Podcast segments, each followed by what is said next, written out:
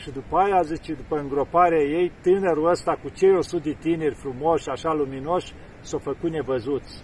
Erau îngerii lui Dumnezeu care au însoțit-o.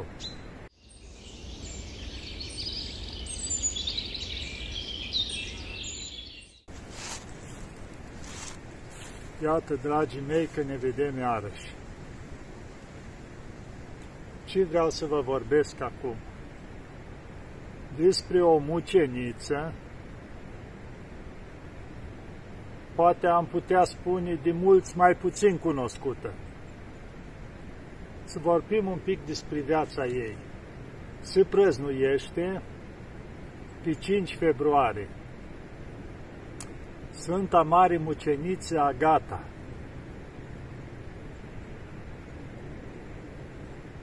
Univa din zona, să zicem așa, pa, panormului, din Catana.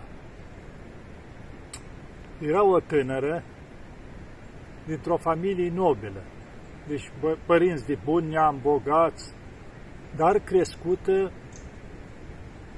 cu frică de Dumnezeu, crescută bine, cu dragoste față de Dumnezeu, adică cu mult așa, să zicem, uh, drag de părinții ei, dar și ea.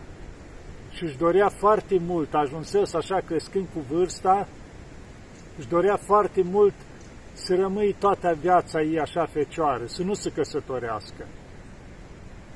Și uh, zice că era de o frumusețe foarte mare era în perioada împăratului Deciu, prigonitorul, care prigonea pe creștini.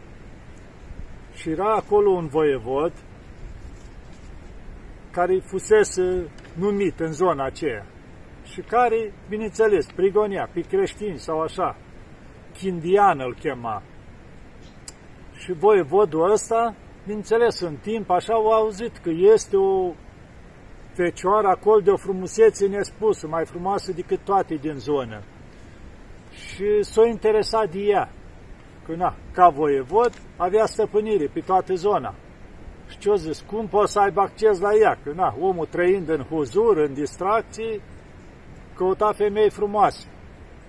Ei, și printre altele i s-a spus că e creștină. Și atunci, ăsta era motivul cel mai ușor de a dobândi pe cineva a, creștin, gata, am tot dreptul de la împărat asupra lui. Și asupra trupului lui să fac ce vreau și, bineînțeles, care nu se supunea, li lua și averea. Și imediat o trimis soldați să mi-o aduce spre fecioara aceea. Și când au venit soldați acolo, na, au ieșit slugile, că era din neam, cum a spus așa, și au spus, stați liniștiți. Au spus la soldați să aștepte, că i-au venit cu darul, cât îi invită voievodul, o luat ușor întâi. Și atunci și-a dat seama și-a intrat în biserică și s-a rugat și a cerut ajutorul lui Dumnezeu pentru ceea ce urma și-o aștepta. Și după aia, bineînțeles, au plecat cu soldați. Ei, cei din neamul ei o mers până la un punct, după aia au lăsat-o. Și chiar la un moment dat îi se desfăcuse încălțămintea, jnururile, așa la încălțări. Și când o așeza piciorul pe o piatră care se lege, s-a uitat și în urma ei și a văzut că nu-i era nimeni din cunoscuție, era singură. Și atunci s-a rugat lui Dumnezeu să facă o minune ca să întărească credința ei, când s-a văzut că e părăsită de cunoscut. Și în momentul ăla, pe locul ăla Petros, o răsărit un măslin mare, sălbatic, fără rod. Cum vrea, vrea să arate și inimile celor care au abandonat-o, lăsat în urmă, cei erau cunoscuți, așa, adică nu mai îndrăznit să meargă mai departe, știind că dacă ajunge să fie chinuit, o să fie și ei. Și au fost dus acolo la voievod și au încercat voievodul prin tot felul să-i laude frumusețea, să-i așa ea, să-i să încerce să aibă acces la ea. Și pentru mai mult așa, voievodul porunci să fie dus în casa unei femei, din asta bogată, care avea cinci fete, dar care trăia, cum se zice, se închinau la zei și trăiau viața așa, în libertate. Și eu porunci la femeia aceea, vedeți să faceți tot felul ca să înceapă și ea, dacă puteți, să distreze, să îmbete, să facă de toate și ea. Cumva zice să o depărtați de Dumnezeu, că dacă intră și începe să-i placă lucrurile astea, după aia pot să o am eu bineînțeles, au încercat alea, făceau bancheturi, distracții în casă, chefuri, muzică. Asta liniștit în rugăciune. Au încercat toate căile, nimic. Ea s-a rugat și își vedea de treabă. Și s-a dus bogătan ca asta la voievod și a spus, mai degrabă întorci pietrele decât pia. Deci nicio șansă. Deci ea rămâne alipită de Hristosul ei. Și atunci o poruncit voievodul să o aducă la palatul lui și a început să o amenințe, văzând că nu poate, ca așa, că o chinuiește, ca așa. Zice, uite, de ce refuz, te închin la zei cu tare? Zice, dar din cine am ești? Păi din neam nobil, bogat și așa. Și atunci de ce umbli cu haine de astea sărace și vechi? Pentru că sunt roabă. Cum adică ori ești roabă, ori ești liberă? Îți roaba lui Hristos și lui îi slujesc. Și n-am nevoie de bogății. Și a început el iară să o amenințe, să o așa și văzând că nici o cale nu este ca să așa, o porunci să o chinuiască. Și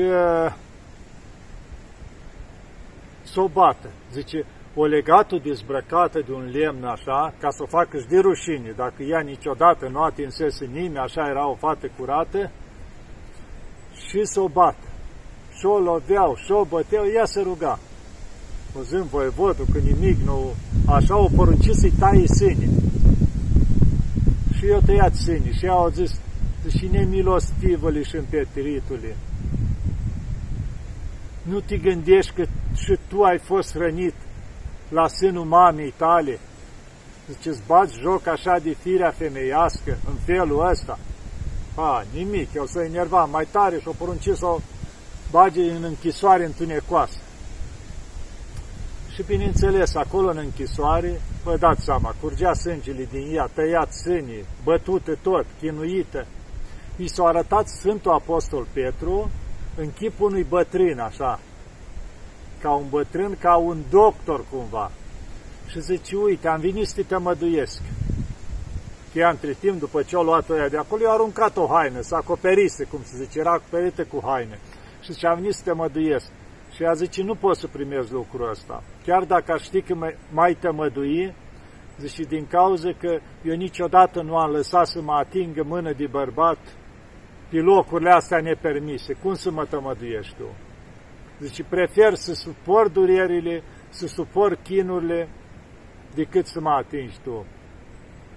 Și atunci el, văzând așa credința ei, o zâmbit, zice, eu sunt Sfântul Apostol Petru și am fost trimis de Dumnezeu să te vindic. Și în momentul ăla s-a făcut nevăzut. Și când s-a uitat ea la trupul ei, era vindecat complet și frumos, așa, luminos. Și bineînțeles, o rămas slăvindu-L pe Dumnezeu acolo câteva zile în închisoare, în rugăciune. După care, la un moment dat, voievodul a aflat că nu a murit. Aduceți un coace înapoi. Și când s-a uitat la ea, s-a minunat. O văzut-o, cum se spune, întreagă și frumoasă, luminoasă. Cine te-a vindecat? Hristos al meu. Pu, nervos ăsta, nu știu ce pe acolo. Închină-te la zei, că uite zei, că ai să fii nu știu ce, promitea el acolo. Și că soția ta să fie ca Afrodita, eu zis ea, și tu ca Zeus, adică în cei care crezi tu. Și atunci el o porunci, loviți-o peste față, cum vorbești așa ceva la voievod? Și a zis, dar ce ți-i rușinii cu zeii tăi? Că ți-am spus să fii ca ei? Păi ar trebui să fie în cinste. Atunci înseamnă că ești conștient că ai doar niște bolovani și nu vrei să fii ca ei. Și atunci voievodul ce-o poruncit? Luați-o, pregătiți un loc jos cu cioburi de sticlă, de astea, tot felul să facă ca un pat jos. Și acolo să pui cuii de astea ascuțite în sus, toate înroșite în foc. Să fie așa ca o, știți cum e, o grapă din asta cu ghearele în sus, așa tot cu și după aceea cărbuni arși așa de foc, ferbinți, tot locul ceala și să o pui ea să o chinuiască pe locul ceala. Și în momentul în care o pus acolo pe locul ceala, a început un cutremur și s-o despica pământul. Și avea doi prieteni apropiați în viețile Sfinților, numit unul din ei iubitul voievodului, adică cine știe ce urgii mai făcea.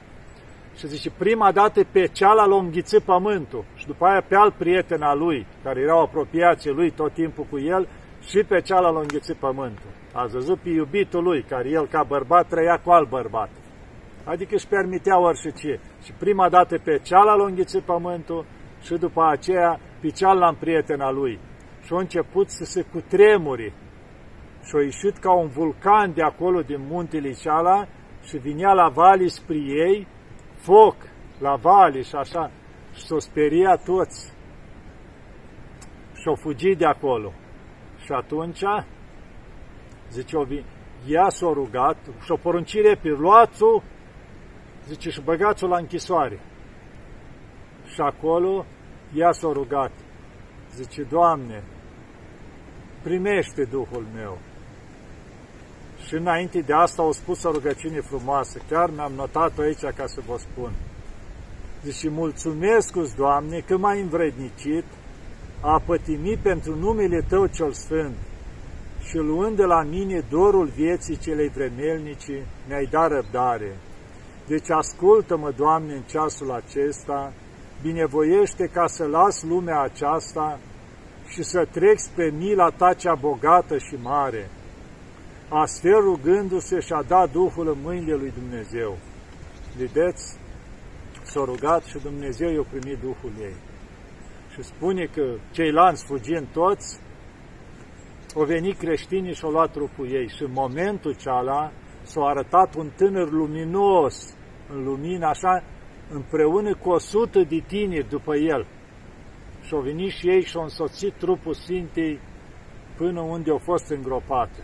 Și zice, acolo când au pus trupul în groapă, tânărul ăsta avea o piatră așa, pe care era scris minte cuvioasă, cinste lui Dumnezeu și patrie izbăvire. Și au pus piatra asta în mormântul ei. Și după aia, zice, după îngroparea ei, tânărul ăsta cu cei 100 de tineri frumoși, așa luminoși, s-au făcut nevăzuți. Erau îngerii lui Dumnezeu care au însoțit-o. Da, dragii mei, ați văzut ce viață au avut și să vedeți ce-a pățit voievodul. După aceea s-au încheiat astea, s-au liniștit cu tremurul pe acolo, ce-au zis? Să mă duc să iau averea, că avea dreptul. Asta era ordin de la împărat, care erau creștini să li se ia averea. Și știind că Sfânta Agata au fost bogată din neam bun, au vrut să ducă să-i jefuiască toată averea. Și au pornit cu suita lui să ducă. Și trebuia să treacă un râu care era mai mărișor, așa.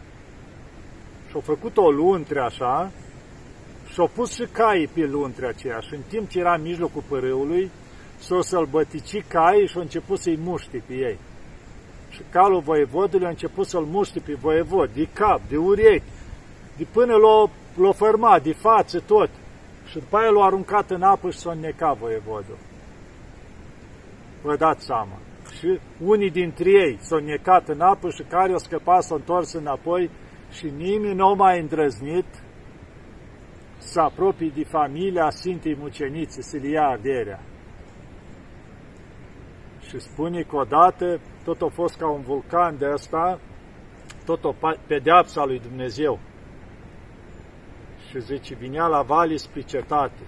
Și atunci au alergat toți, și creștini și necreștini, că între timp se făcuse o biserică în cinstea Sfintei Agata, acolo la mormântul ei, și au alergat toți acolo la biserică și au luat haina care fusese a Sfintei și mai avea sângele Sfintei în ea și au pus-o spre munte. Și în momentul ceala s-a oprit focul și s-a întors înapoi și s-a stâns, ca și cum s-a rușinat de haina Sfintei. Deci Sfânta o crotea cetatea acolo. Da, vedeți cum Sfinții primesc darurile la Dumnezeu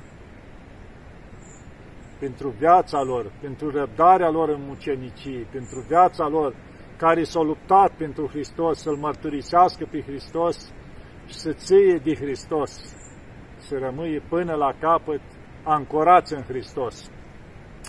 De asta vedem, am putea spune că Sfânta Agata, în afară că e o crotitoare a tinerilor, care vor să rămâi în curăția fetelor, a fecioarelor tineri, care vor să-și ducă o viață cum trebuie, a monahiilor care trăiesc în mănăstire, îi și izbăvitoare am putea spune de foc de asta, că vedeți, când a venit focul, și pedeapsa lui Dumnezeu, dar și focul care vinea, haina ei, fiind scoasă în față, o oprit focul și s-a stâns.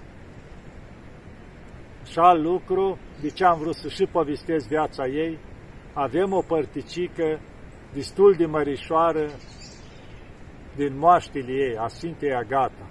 Așa au rânduit Sfânta în urmă cu vreo trei ani să ajung la cineva care avea o raclă frumoasă cu o părticică din moaștele ei chiar adusă de la Ierusalim.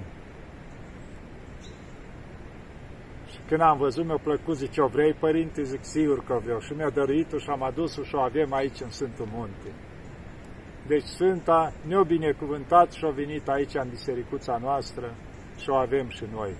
Să vă rugați la Sfânta Agata, că ajută foarte mult, cum am spus, toți tinerii, fecioarele, toți să vă rugați că vă ajută. Și o crotește și de foc. Să ne ajute Bunul Dumnezeu, Maica Domnului și Sfânta Agata. Doamne ajută!